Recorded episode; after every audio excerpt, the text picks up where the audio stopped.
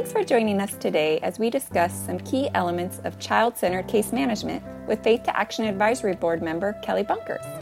Kelley is an international child protection and social welfare consultant. Welcome, Kelley, and thank you so much for joining us. Could you start by telling our listeners a little more about yourself and your work? It's an absolute delight to be here talking with you. I have to admit that this is my first podcast, so I'm delighted that Faith to Action has provided me with this opportunity to talk about something that I'm so involved with and really passionate about. Uh, a little background about me.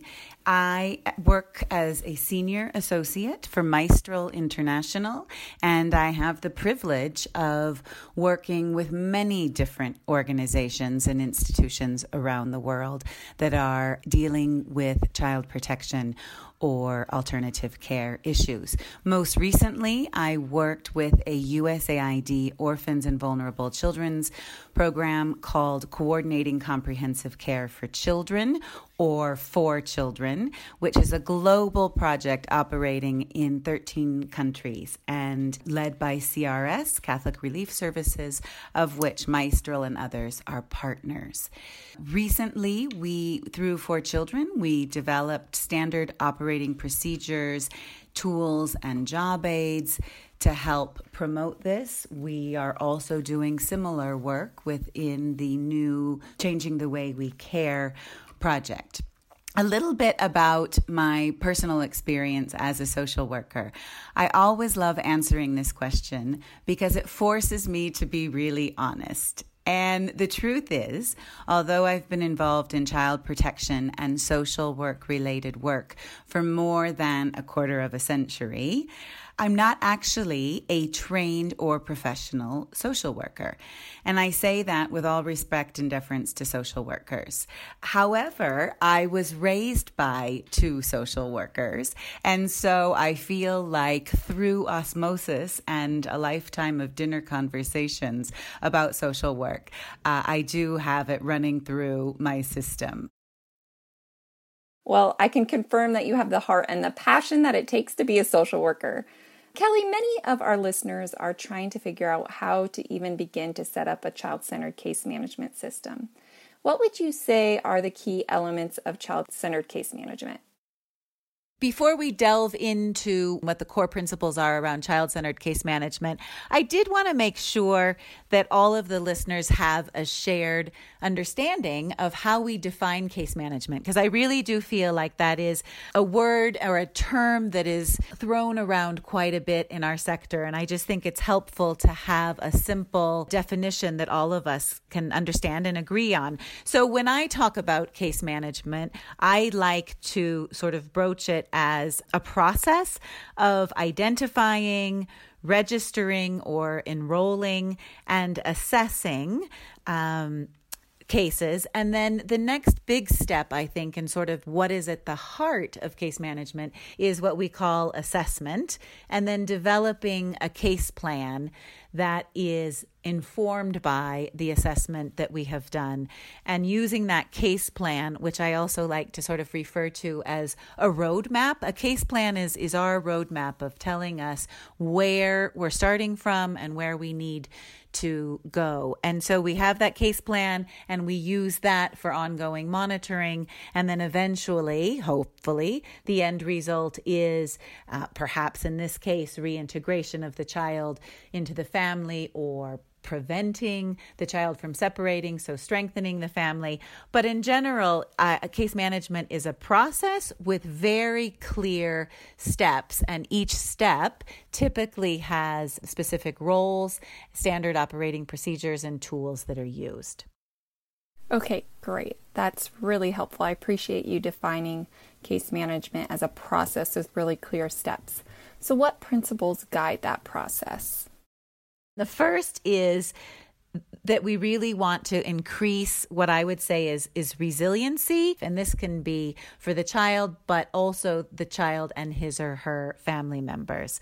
Uh, we really do want to work together with the child and the family members or whomever else is involved in this case and really increase their capacity to withstand some of the challenges that they're faced with and find ways to resolve those problems and work to a, a, a, better place after after these services are received. The other one that I think is really really critical is and and especially I think relevant to the work that Faith to Action and hopefully the, the people listening to this is is about the importance of family-based care. This is at the heart of what we do and any case management process that's working with vulnerable children should keep this as sort of their end goal and and direct the work that we do whether it be a child who has been separated from families because of whatever reason or children that are in a family that might be at risk of separation, I think we always keep our eye on that um, prize of, of how do we, whenever possible, and of course in the best interest of children, keep children within family based care and target our case management to that end goal. I think another one is strengths based. We use a strengths based approach. Uh, we recognize that every human being, child, adult, adolescent, has strengths, has positive things that we can build on. I think sometimes it's so hard in our line of work to, to focus on the problems that we forget to see that families have uh, innate resources, whether it be um, the support of a church community and their faith, or it be a neighbor who helps with daycare, but being sure that we approach case management, recognizing and being intentional about recognizing the strengths as well as some of those needs. Excellent. So, I've heard increasing resiliency of families and children, prioritizing family based care. I think you said pursuing the best interest of each child, and then also taking a strength based approach. Really excellent. Is there anything else? We need to think about and consider in all decisions, all actions, all of the people that are involved in the process have to make sure that does not harm the child. There are certain protocols that we need to think about when we do work with children, child protection policies, confidentiality, um, consent, and assent. Again, those are all very, very common I think, principles and approaches that are used within social work that absolutely apply to the case management process. And again, just respecting and valuing the worth and dignity and strength of each child and his and her family, and recognize that every child is individual and it's not a copy and paste situation. I think as social workers, we we know that but it's always good to remind ourselves that there is value in in every person and every family even if they they look different than than what we're used to. Thank you for teasing out some of those guidance principles for case management. Now, who is involved in the process of case management? What are kind of the different roles and responsibilities within case management? When I talk about case management or I train people in this, I like to talk about sort of the case worker and the case worker could be anyone that that is the front line. They're directly involved in doing a lot of the different steps of the case management process. They directly engage with the child and his or her family. They do the assessment, etc. So I think when we talk about in some of the contexts and the projects where we work, that could be anyone from a community volunteer to a parasocial worker or or even a, a university trained social worker. It could even be um, a staff at an orphanage. So so really when I talk about the caseworker, that's the the person that's in the front line directly engaging with the child or family. And then another critical role or position I should say is what I would refer to as the case manager. And that is sort of a level above, and that has more direct supervisory responsibility. They provide the oversight, they're supporting the case worker so that he or she is really able to do their job successfully, providing what we call supportive supervision. So that can take the form of mentoring or coaching, uh, reviewing cases, but ensuring that that that quality is happening, ensuring that data collection is going well, and and I think most importantly, really ensuring that the work that is being done by that caseworker with the family is adhering to and really reflecting some of those principles that I mentioned before. This is excellent. It's really great for identifying what these case managers need to know and need to be aware of. Are there skills that can be helpful to be successful or effective as a case manager? So, when we talk about what are some of the competencies needed, I, I want to start, I think, with that caseworker. And the caseworker is working directly with the child and with the family. And I think, from a technical point of view, I think there's basic knowledge about child development, family dynamics, what I would say is alternative care. So, for example, reintegration, uh, domestic adoption, foster care, etc. I think knowledge about what child abuse looks like and knowing how to both identify it and then report it or respond to it in the way that is appropriate. I think basic understanding, of course, of the case management process and his or her role in that. And a really, what I think is critical is an important understanding of who other actors or service providers are within the community. So sort of having in in their mind and and through experience learning who some of those other organizations or service providers are that they might need to reach out to depending on the needs of the child or the family. I think too a basic understanding of the child welfare or child protection policy in that country. And so I also think, sort of looking at social competencies, I would say first and foremost are good communication skills.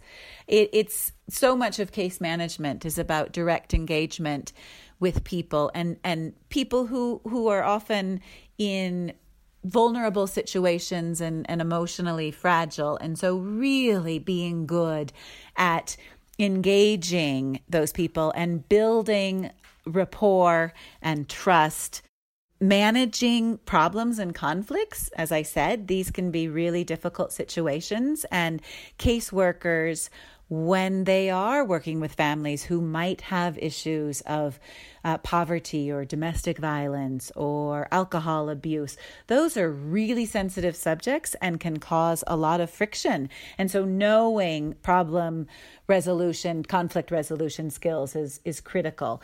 And I think as well relationship building skills i touched on that a little bit in terms of building rapport and trust. Because when we have the privilege of working with these children and families we also are in some ways asking them to invite us into their lives. And to do so requires trust. And when we're doing an assessment we also ask really personal questions. And and if we hope to get honest answers, it does require some kind of a relationship. And so I think knowing how to engage with people, being able to dedicate the time that's required to build those relationships, I think that's a huge skill. And, and I think that that's it, people with those skills, fortunately, are, are often um, drawn to social work. I think as well, social work and, and child protection or, or alternative care can be really stressful and very emotional. It's hard to see children separated from families. It's difficult to see some of the families and the issues that they're dealing with. So, having an ability to sort of take care of yourself or to know when it's too much and you need support, that's a huge one. And I think that in my many years of experience working in the field, that's an area where social workers aren't always great at knowing when it's too much and knowing when they themselves need to ask for help. So I, I, think that's something that I would encourage all of us who are involved in this work to really take time and to be intentional about how we, we think about and we plan for that. Thank you for highlighting the importance of self care in this field. I know it's so important. Can you talk a little bit about or describe the assessment process? It's one of the most important parts of a strong case management process. And, and when we talk about assessment, we really are talking about the process of identifying both the needs and the strengths of a specific individual and his or her family or community. An assessment, I think, should be based upon the assumption that each child has multiple strengths and needs. And as I, I, I really do feel that this is critical that we treat each child as an individual and we go into each assessment with a blank slate, knowing that that this assessment of child A is going to be different than it was with child B. I think when when it's interesting you say this because I, I think that with an assessment, if we go in recognizing that children are multifaceted beings and that they have a life within a family, they have a life within a school, they have a life within their neighborhood or their community, or they have a life within an orphanage if that's where they are. And understanding that and being really intentional about collecting information from key people that are involved in those different aspects of the child's life. So, one of the things that we talk about when, when we're doing an assessment is uh, we want to talk to the caregiver for sure. We want to ask questions about the child to that caregiver. And when I say caregiver, that could be a parent or it could be a primary caregiver, such as a foster parent or uh, someone in the orphanage, but someone who has the day to day engagement with that child when they're away from school. So, in the home, for example. We would also, if possible, talk to other key figures in that child's life. So, if there is a special auntie or a grandmother that lives in the home, we'd want to engage them. And then, if at all possible, we'd also um, work with the caregiver and potentially the child to identify are there other people in that child's life that they feel particularly close to or that they feel could provide some helpful information about them. And so, in some cases, it might be a teacher, it might be a pastor, or it might be a neighbor. And, and so, we really do try to encourage taking the time to make sure that you are hearing the voices of of not just one person but but of as many as you can that could really help to together sort of bring that puzzle of the child together one other thing that I think is is becoming more and more encouraged especially in in the international child welfare sector is that we really do want to engage children in this process as much as we can. And so for example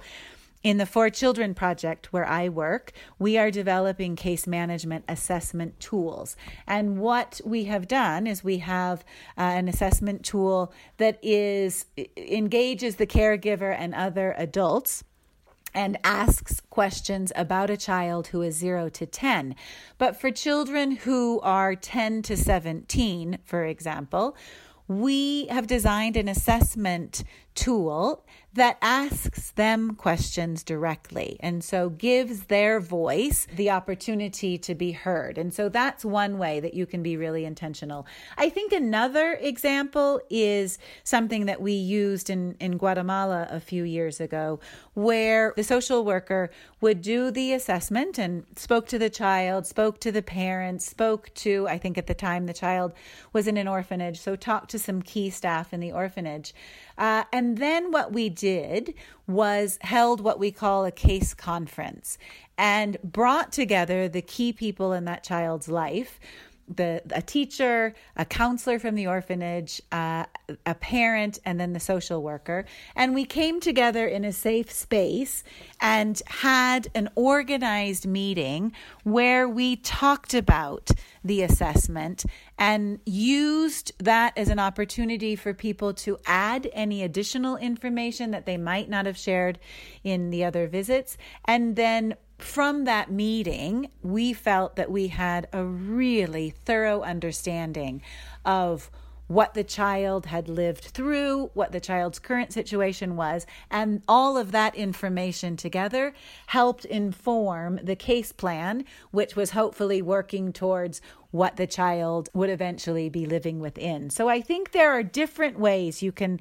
you can really you can develop specific tools, you can host meetings where you bring in different stakeholders, but I think what we're learning more and more and really trying to work towards over the last several years is making sure that when we do do an assessment, it's not just the voice of one person, but that we recognize and and hear and are intentional about collecting information from a range of people that are part and parcel of a child's life. I really appreciate you highlighting the case conference idea. I do think that will be really helpful for some of our listeners. Do you think stepping into case management can feel intimidating for people and organizations, especially those who are just starting out or considering transitioning from residential care to supporting care for children and families? What can you tell them? How can they learn more? There are a lot of user friendly resources that are available free of charge online and, and really do, I think, summarize in a in a helpful uh, way a lot of what we've been talking about today. So, as I mentioned, the 4Children Project has uh, a four page sort of summary of what case management is for orphans and vulnerable children. That can be found on ovcsupport.org.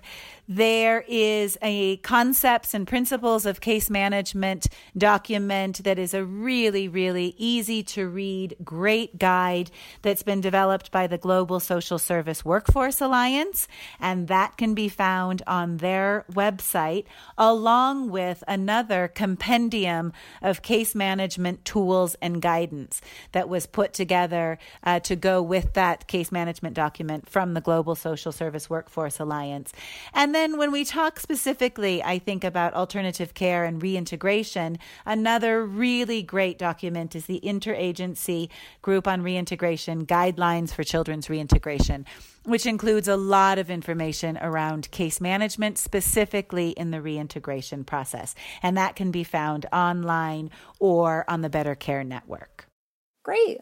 Well, I wish we could talk to you for hours, Kelley. You've been really helpful for me to understand some of the basic components of child centered case management. Thank you so much for sharing with our audience. For those of you who are tuning in, if you want to learn more about case management or the work of Faith to Action, please visit our website at www.faithtoaction.org. You can also follow us on social media. Thanks for joining us.